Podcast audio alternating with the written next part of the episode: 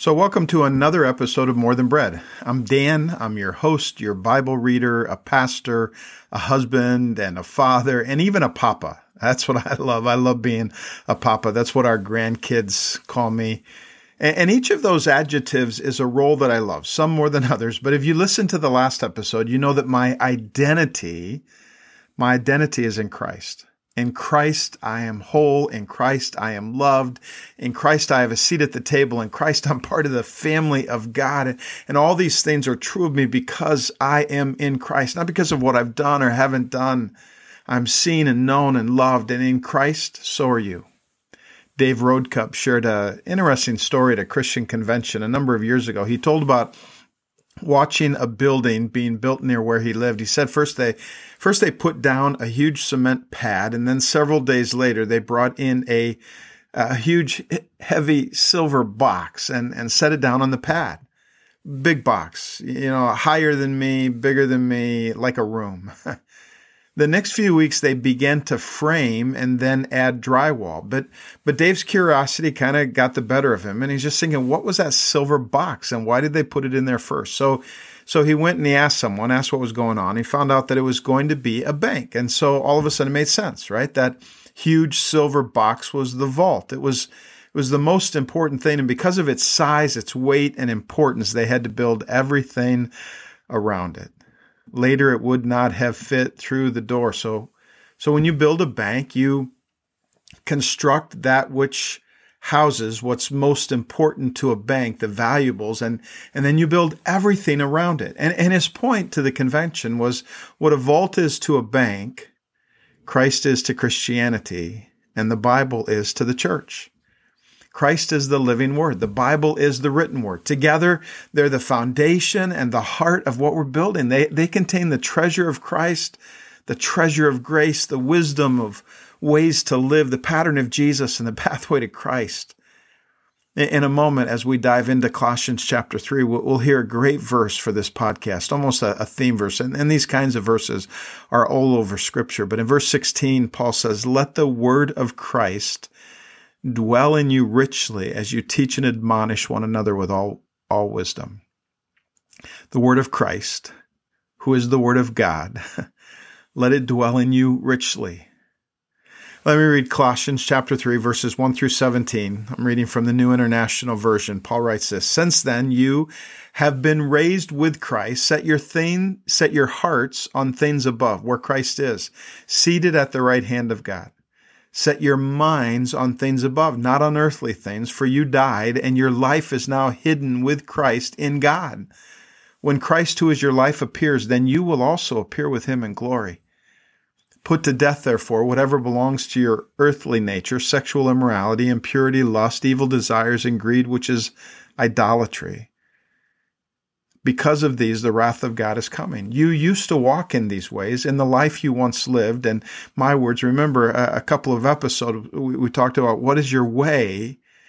Paul is saying that, that before Jesus, your way was filled with immorality and impurity and lust and evil desires and greed. You used to walk in these ways in the life you once lived. But now, verse 8, you must also rid yourself of, of things like anger and rage and malice and slander and filthy language from your lips. Don't lie to each other, since you've taken off your old self with its practices, and you put on the new self, which is being renewed in knowledge in the image of its creator. Here there is no Gentile or Jew, circumcised or uncircumcised, barbarian, Scythian, slave or free, but Christ is all and is in all.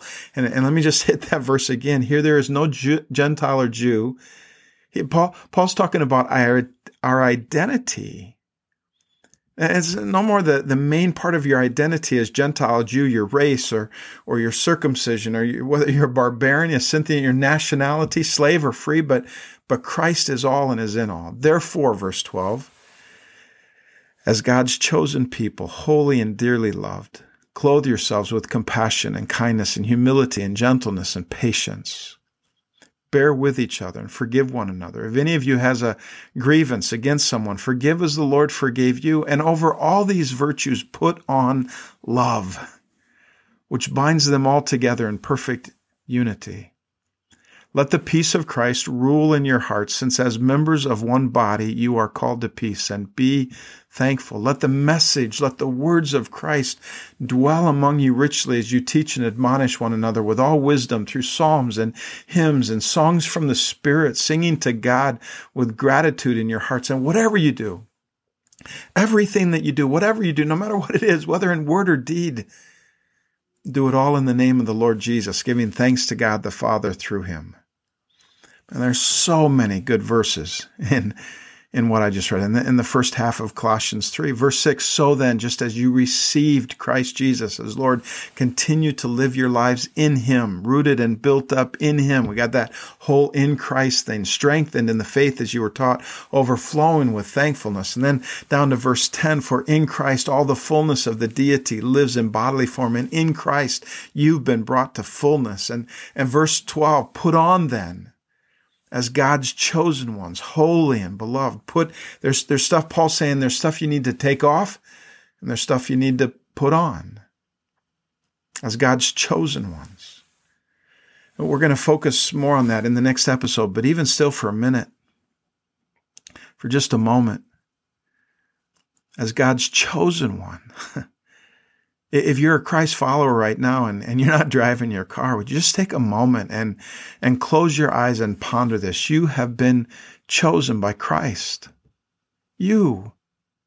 If you're Jesus follower, you have been chosen by Christ, the most amazing man to ever inhabit heaven and earth. He chose you. He, he picked you up and exchanged your existence for his life. And now you're part of the kingdom that will never end. You're not only part of the team, you've been adopted into the family of the creator of the universe. In him is all the fullness of God. And in that fullness, in that you're in Christ. So in that fullness, you're made whole. There is no sin that he cannot forgive, no mess that he cannot redeem, and no wound that He cannot heal. In fact, you're being shaped right now to look more and more like Him every day. Nothing taking place in the world today is beyond His leadership. He is first in everything. All authority has been given to Him, and you are on His team. In fact, He has planned stuff for you to do that will make a difference in His world. He has sovereignly sovereignly placed you in circles where your gifts and abilities will make a difference. You are chosen, your family, your workplace, your school, and, and every one of those circles, the circle of your neighborhood. you, you don't, you don't have a, you, you do not have a neighbor who is beyond his love, beyond his redemptive ability. He is crazy in love with your neighbors. He's not annoyed by them. He hasn't given up on them. He, he hasn't. In fact, He's already working future wonders in their lives, and He invites you to join in the glory. Love your neighbor like you love yourself. And and wow, there, there's so much in this chapter about living and loving in community, right? Clothe yourself with compassion and humility. Put it on. Be, let, let, let that be the first thing that people see. Bear with each other. Put up with each other. Forgive one another. Why? Man, because we need each other. A few years ago, author Bunmi Laditan wrote an essay called I Miss the Village. And in it, she describes her life as being filled with everyday tasks in her four walled house while the world buzzes around me, busy and fast. She writes of parenting and investing in her kids, but missing something she calls the village I never had. She writes, You'd know me, and I'd know you. I'd know your children, and you would know mine. Not just on a surface level, favorite foods, games, and such, but real, true knowledge of the soul that flickers behind their eyes. I would trust them in your arms just as much as I'd trust them in mine. They'd respect you and heed your no. I miss that village of mothers that I never had, she writes. The one we traded for homes that, despite being a stone's throw, feel like they're miles apart from each other. The one we traded for locked front doors and blinking devices and afternoons alone on the floor playing one on one with our little ones. What gives me hope, she finishes, is that I, as I look at you from across the park with your own child in tow playing in your own corner of the sandbox, I can tell from your curious glance and shy smile that you miss it too while she was writing to mothers, I think she was writing for all of us, how this disconnectedness affects our souls and how we long for community, for connectedness. And I know that our world has seen incredible technological advances, but not every advance moves us forward towards life. In their book Next Door as It Is in Heaven, Lance Ford and Brad Brisco discuss the profound loneliness that people are regularly experiencing in our world and the growing sense of worthlessness that, that comes from their loneliness. Kind of like if no one sees me, perhaps I'm not worth seeing. The authors write about a daily practice that Peter Senge noticed among the tribes of northern Natal and South Africa. In Natal, the most common greeting is the expression Sawubona. It literally means, I see you. If you're a member of the tribe, you might reply by saying in Sikhona, I'm here. And and the order of the exchange is important. In essence, they are saying, until you see me, I do not exist. Until you see me, I do not exist. if that's true, I wonder how many of our neighbors have been wiped out of existence by our smartphones. And we need to see our neighbors. We need to love our neighbors like Jesus loves our neighbors. But, but I, I want to turn our eyes in a different direction because loving our neighbors is not our first thing. It's not our primary quest. One of the things I love about Paul is that he always keeps first things the first thing. So, so as we go back to that first part of Colossians 3 so that we can be reminded about our first thing. And, and as we are, you might think, well, I'm going to say community, but, but no, here's our first thing in verse one. If then you have been raised with Christ, Paul says, seek the things that are above where Christ is, seated at the right hand of God. Set your mind on things that are above not on things that are on the earth, for you died and your life is hidden with Christ in God. And, and when Christ, who is your life, appears, then you will also appear with him in glory.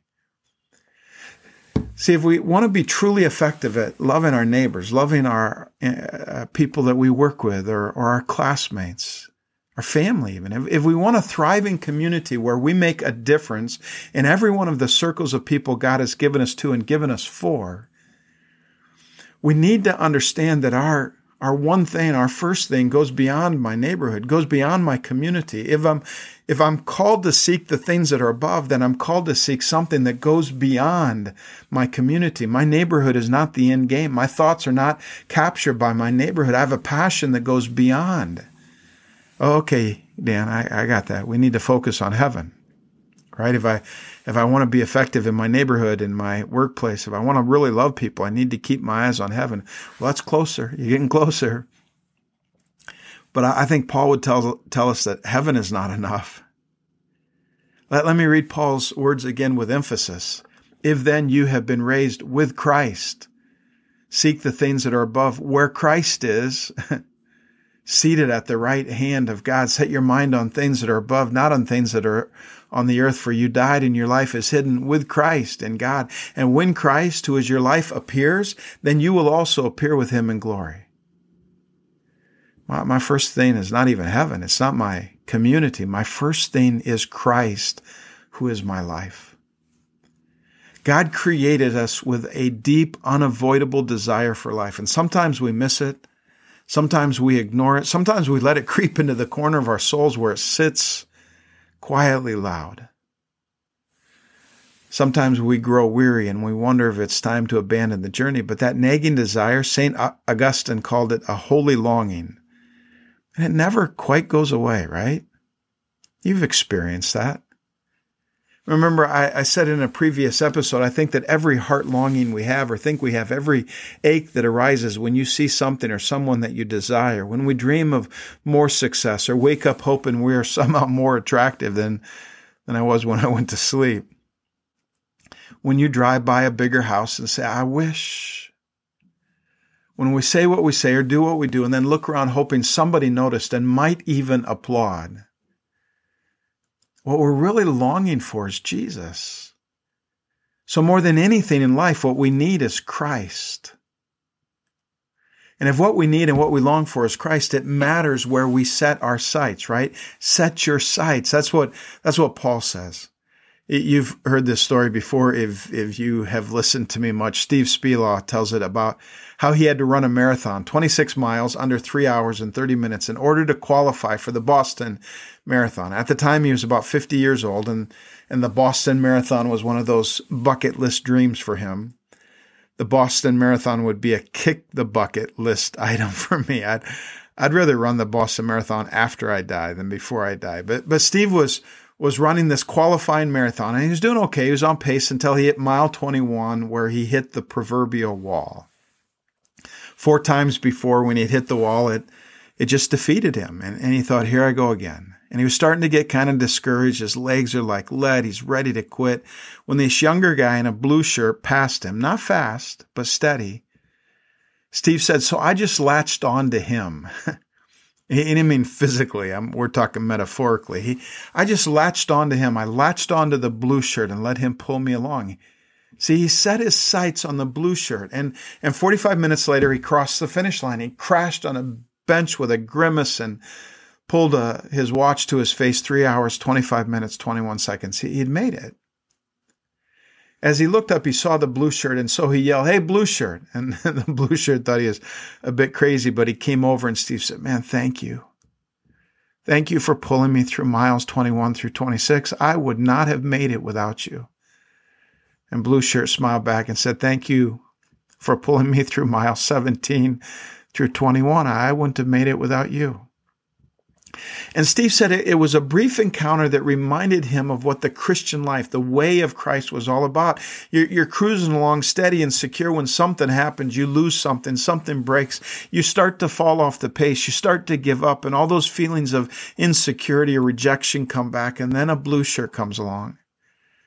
And they help you get your eyes set on the prize. And my question is who is your blue shirt? Who is running in the same direction as you, someone whose run can encourage you, someone whose direction in life can help you set your eyes on Christ. You may know them, you may not know them. They may be a best friend, it may be somebody that you read about, but there has to be someone who helps you set your eyes on Christ. And not only that, but for whom are you being a blue, blue shirt? Are you aware that someone is watching you and counting on you to live like you're chosen by God? You know, as I think about that, you know what? It, it's been the people who are part of the family, my family, my church family, who encourage me when I'm feeling unchosen. It's been people in my life that remind me that I'm chosen and lift me up when I'm forgetting it. People in my life and, and in my church that, and they, they help me set my sights on heaven when I'm just, I'm digging holes. Listen, sooner or later, we all need a blue shirt, and it matters where you set your sights. In the first episode of Colossians, I said there's more to life than we can see. There are unseen realities that are more real than what we can see. And I know it sounds a little bit counterintuitive, but sometimes where we set our eyes helps us to see what is unseen, helps us to see Christ in his kingdom. You need to get your eyes on people who know Jesus better than you do. And again, I know it sounds a bit counterintuitive, but when we set our minds on things above, we become a treasure to the community around us. Paul says in verses 3 and 4 For you died, and your life is now hidden with Christ in God. And when Christ, who is your life, appears, then you will also appear with him in glory. See, when Christ appears, we appear with him in glory. And I know that's talking about a day to come when Christ comes again, but I think there's a truth here for now for today that we all need to ponder. See, when the unseen Christ appears in us and through us, there is a glory that becomes seen to the people around us. And my goodness, our world is in deep, deep need of glory. Our world is more hungry than we know for the glory of God, hungry for a life that's filled with glory. In our hearts, we are homesick for this life, aren't we? Let me pray for you. God, I, I pray that you would let the hunger rise.